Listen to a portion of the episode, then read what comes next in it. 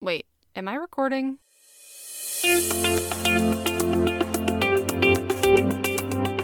You are listening to Stuff About Things, an art history podcast.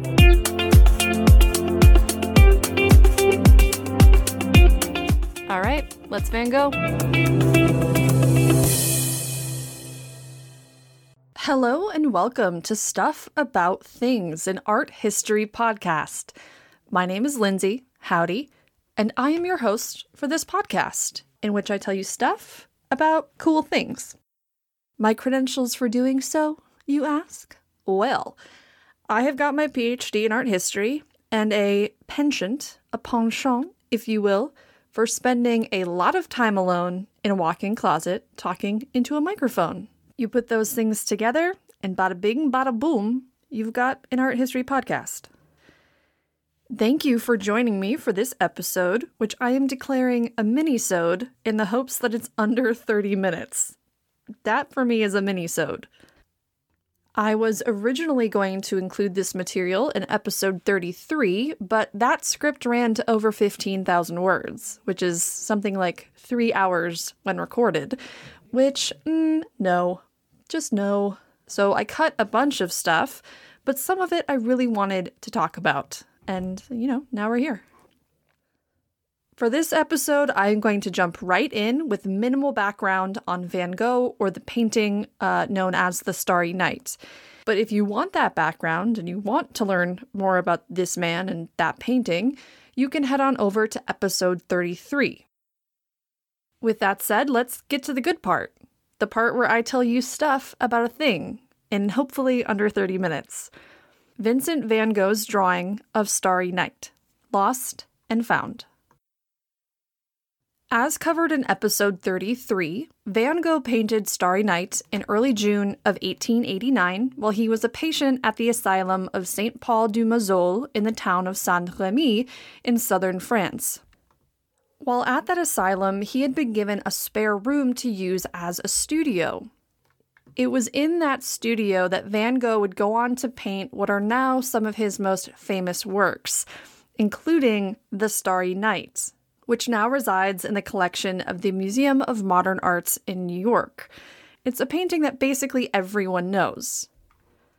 What many people don't know is that Van Gogh made another version of Starry Night in the form of an ink and paper drawing. Now, the reason I'm dedicating the podcast's first ever mini-sode to this drawing is actually two reasons. One, prior to researching Starry Night, I was not aware that such a drawing existed. And two, when I did start coming across mentions of the drawing, all of them said that it had been either destroyed or lost during World War II. But then I find an article from 2018 that says the drawing, which again for decades had been thought to be lost or destroyed, was actually in Russia. To which I responded, What? I had so many questions about this that I wanted answered, so I went out looking. And y'all, let me tell you, this story is fascinating. Also slightly infuriating, but mostly fascinating. I do want to give credit where credit is due. I got most of my information for this episode from the writings of journalist Martin Bailey, who has been writing about Van Gogh for years and who was personally involved in uncovering the fact that this drawing had not been destroyed or lost, but had instead been stolen. Bailey is the author of a blog that's hosted on the artnewspaper.com website called Adventures with Van Gogh. He has a ton of different postings, including a 2018 post about the discovery of this drawing in Russia. He also covers that discovery in his 2018 book called Starry Night Van Gogh at the Asylum. I will, of course, provide links to all of those on the podcast's website if you would like to go take a look yourself. Those were both once again by our boy, Martin Bailey. First things first, let's talk about the drawing itself. Van Gogh's drawing of Starry Night is an ink on paper work that is almost identical to Starry Night, the painting. It's obviously in a different medium than the painting. It's ink on paper, not oil paint on canvas, but the two compositions look exactly alike. Van Gogh made the work by applying ink to the surface of the paper, both directly with a pen of some kind, as well as with brushes, thereby mimicking the very bold brushstrokes of the painting that we all know and love. For a long time, it was believed that Van Gogh did this drawing only using one color of ink, sometimes described as black, sometimes described as brown. That's because all of the known photographs of the drawing had been done before 1943, when color photography was not common. As more recent images of the drawing show, however, Van Gogh also used blue ink to do some accent work throughout the drawing including in the halos of lights around the stars, as well as in a register of the hilly landscape at the bottom of the composition. It adds a really lovely dimension to what is otherwise a fairly simple line drawing. The drawing is rather large. It measures in at about one and a half by two feet, or 47 by 63 centimeters, making it about two thirds the size of the painting. That's a pretty significant size for a drawing, definitely bigger than any average piece of paper that you might have sitting around your house right now. And certainly too big to fit into a suitcase without folding it in half, which is a highly specific reference that may or may not come up again later. Spoiler alert, it does. Look at me building tension, making you wait for it. Van Gogh likely made this drawing in mid to late June of 1889. Contrary to what you might assume, Van Gogh did not make this drawing in anticipation of painting Starry Nights. He actually did the drawing after the fact to document the finished painting. Now, you might ask, what's the point of making a drawing of a painting unless it's to help you paint the painting? Well, Around this time, Van Gogh was making several drawings after some of his finished paintings for the purposes of sending them to his brother Theo, who lived in Paris. He wanted his brother to be able to see what he was working on, but sending 10 canvases 440 miles north to Paris wasn't really an option. So he made these drawings and sent those along instead. Theo receives this batch of drawings in July of 1889 and presumably looks at them before putting them away somewhere, making them, you know, 10 more of the hundreds, if not thousands, of works that Theo has by his brother that are just laying about the Van Gogh household. Within the next two years, both Vincent and Theo Van Gogh would pass away, leaving the entirety of the Van Gogh estate to Theo's widow, Joanna, or Jo. Jo makes it her mission to make Vincent Van Gogh a household name, and she succeeds. Soon enough, there are tons of people who are interested in buying Van Gogh's work. That included a German art collector based in Bremen, Germany, who bought the drawing of Starry Night from Jo in 1907. Unfortunately, that art collector died a few years later in the First World War, and his collection was subsequently transferred to the Kunsthalle Bremen, which was the major art museum in the city. Kunst meaning arts, Halle meaning hall, Bremen meaning Bremen, the Bremen Art Hall. That is where the drawing remained until the fateful year of 1943. It was in that year, at the height of World War II, that the collection of the Kunsthalle Bremen was evacuated to four castle locations throughout the German countryside, the logic being that these works would be safer at those locations than in the city. And that was a pretty good assumption given that Bremen was getting the beans bombed out of it by the Allied army. Unfortunately, in the final days of the war, one of those castles, the Karnzow Castle in Brandenburg, fell into the hands of the Soviet army and served as a stopping point on the march of captured Soviet soldiers back to Russia. Side note the Soviet Union actually made these soldiers who'd gotten captured in World War II walk back to Russia as part of their punishment imagine what these people's feet looked like when they finally got home. Ugh. While these soldiers were chilling at the castle, they somehow discovered a false wall behind one of the wardrobes. In later accounts, you would think that they were just kind of looking around, you know, seeing what's up, but no, they were definitely looking for stuff to steal. And who boy did they find it, because behind that false wall was one fourth of the Kunsthalle Bremen's collection, which included 50 paintings, over 1,700 drawings, and somewhere between 3 and 5,000 prints. The drawing of Starry Night just so happened to be one of those works. As I am sure you can imagine, the Soviet soldiers snickety snatched those drawings and prints and paintings right up. They grabbed anything that they could possibly carry, and then on their way out, they just left the door open, which meant that locals and basically anyone passing by could just go in and yoinkity yoink whatever was left.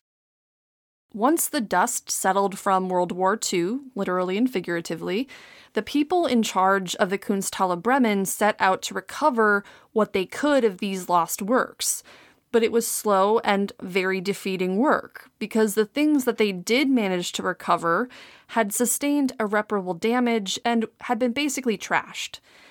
They didn't give up hope, though, and for decades they had people searching for these stolen works.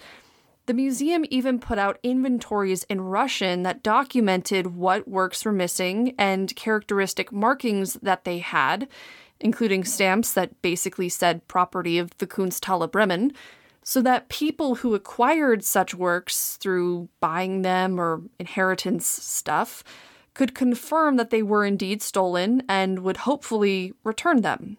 Some did, but it was mostly wishful thinking. With every year that went by, that wishful thinking started to look something more and more like delusion, and any hope of getting these works back started to fade.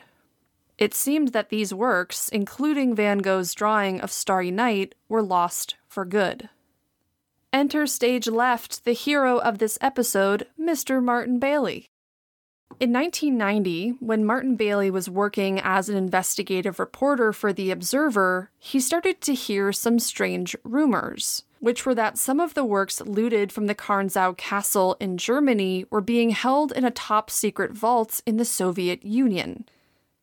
Intrigued by this rumor, Bailey decides to take this up as his newest lead, one that he will chase for years. In 1992, Two years after first learning of these rumors, Bailey's investigation leads him to the State Hermitage Museum in St. Petersburg, which is one of the greatest museums in the world, and one, it seems, with many secrets. Bailey doesn't say specifically what brought him to the Hermitage Museum, but he clearly knew something, and his credentials and contacts there must have been significant significant enough, in fact, to score an audience with the newly appointed director of the museum, a man by the name of Mikhail Piotrovsky. While he's taking part in this meeting, Bailey has one goal. He wants to confirm that the Hermitage is indeed in possession of those stolen works from the Kunsthalle Bremen. But he can't just walk into a meeting and ask a Russian government official if they have any stolen arts around. And, uh, you know, like, what's this I've been hearing about these top secret vaults? Can you tell me anything? No, they cannot. It's just not a good tactic. And our boy Martin Bailey is better than that. What he does instead is he puts in a request to see a single work that he just happens to have heard that the museum might have. Vincent van Gogh's drawing of Starry Night. To Bailey's shock, Piotrovsky is like, wink, wink, wink. Sure, you can see it. And within hours, Martin Bailey is brought face to face with this drawing, confirming that one, it still exists, and two, it's in the possession of the Russian government. Piotrovsky even allows Bailey to examine the drawing and take photographs of it, which is why we now have at least a few images of this work in color. That's all due to Mr. Martin Bailey. But Martin Bailey is not off the case just yet, because after seeing the drawing, he keeps digging, and he eventually finds the Red Army soldier who claims to have personally taken this drawing of Starry Night from Germany back to Russia, or, you know, what was then the Soviet Union. That man's name was Viktor Ivanovich Baldin. Baldin? Baldin? I'm just going to say Baldin. And this dude's story is wild. At the time of World War II, Baldin was a 25 year old architecture student turned soldier. He was one of the people in charge of manning the march of captured Soviet soldiers back to Russia. So he was there at the Karnzow Castle when soldiers discovered that hidden cache of works behind the wardrobe. According to Baldin, he walked into that wardrobe area, and the first thing that he saw was a large drawing on the floor that he immediately recognized as being Starry Night. At that point, the painting was already famous, and Baldin, being an architecture student, certainly knew what it was. Not because he was an architecture student, but because he clearly, you know, had an interest in the arts.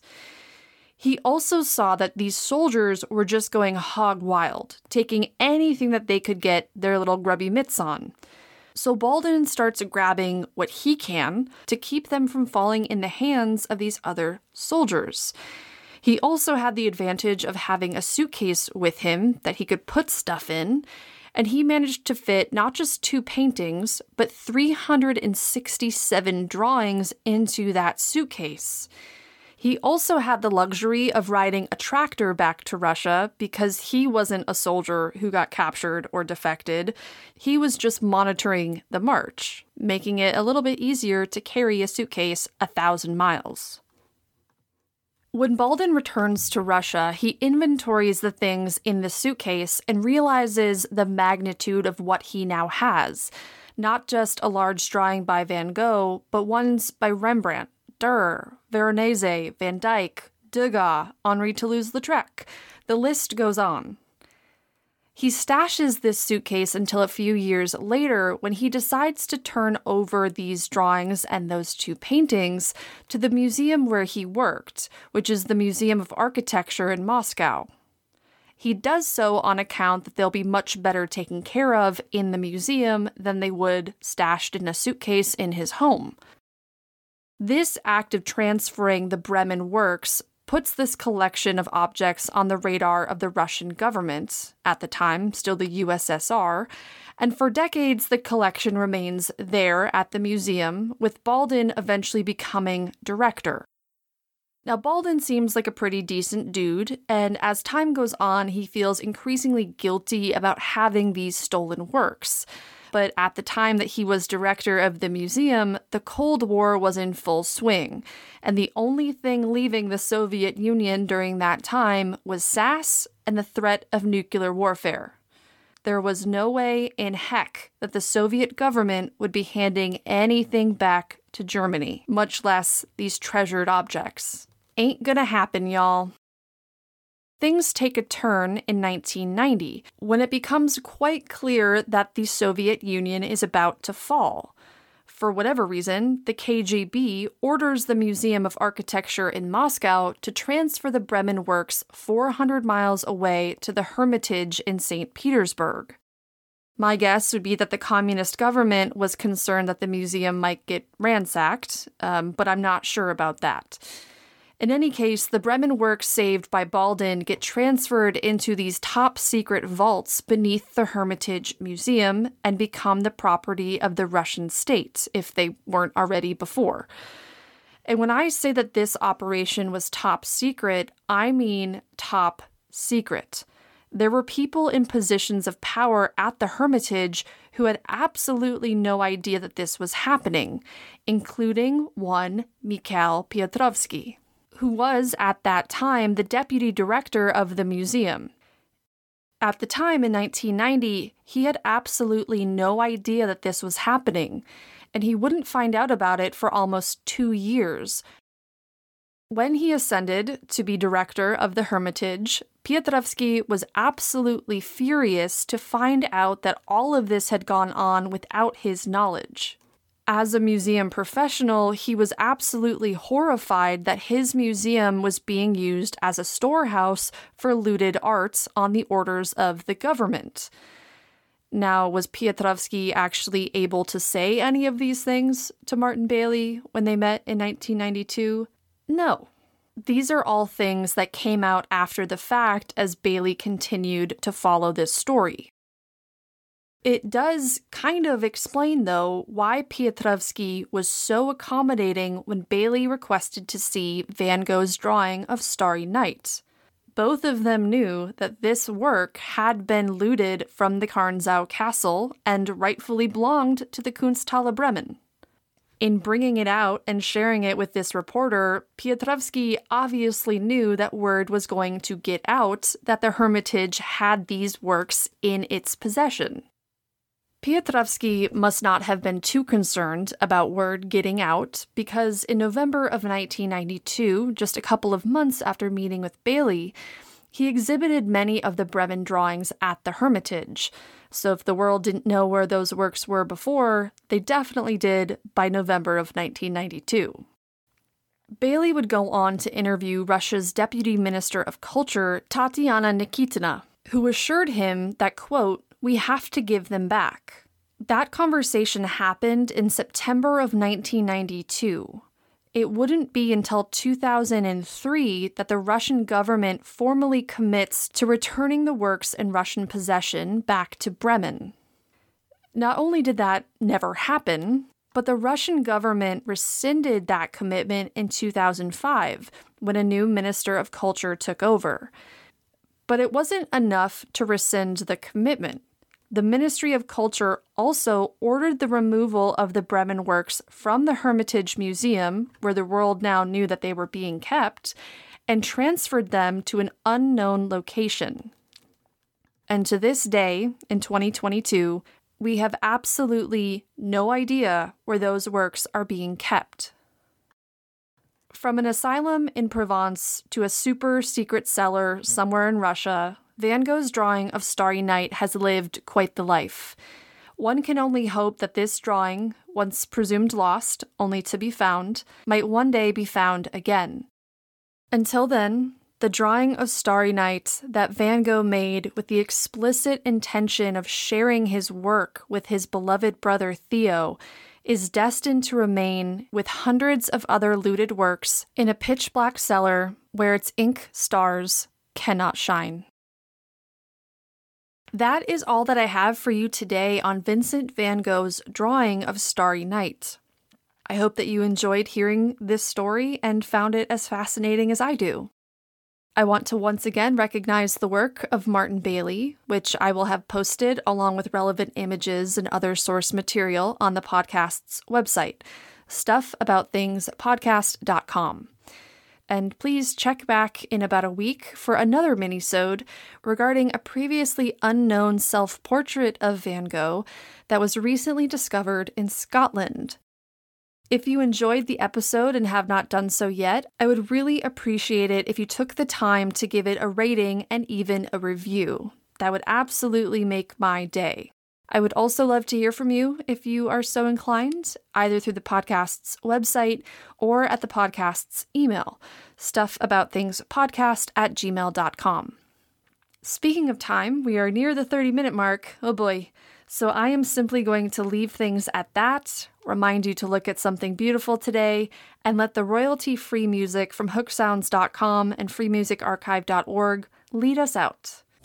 Alla prossima, amici. Goodbye.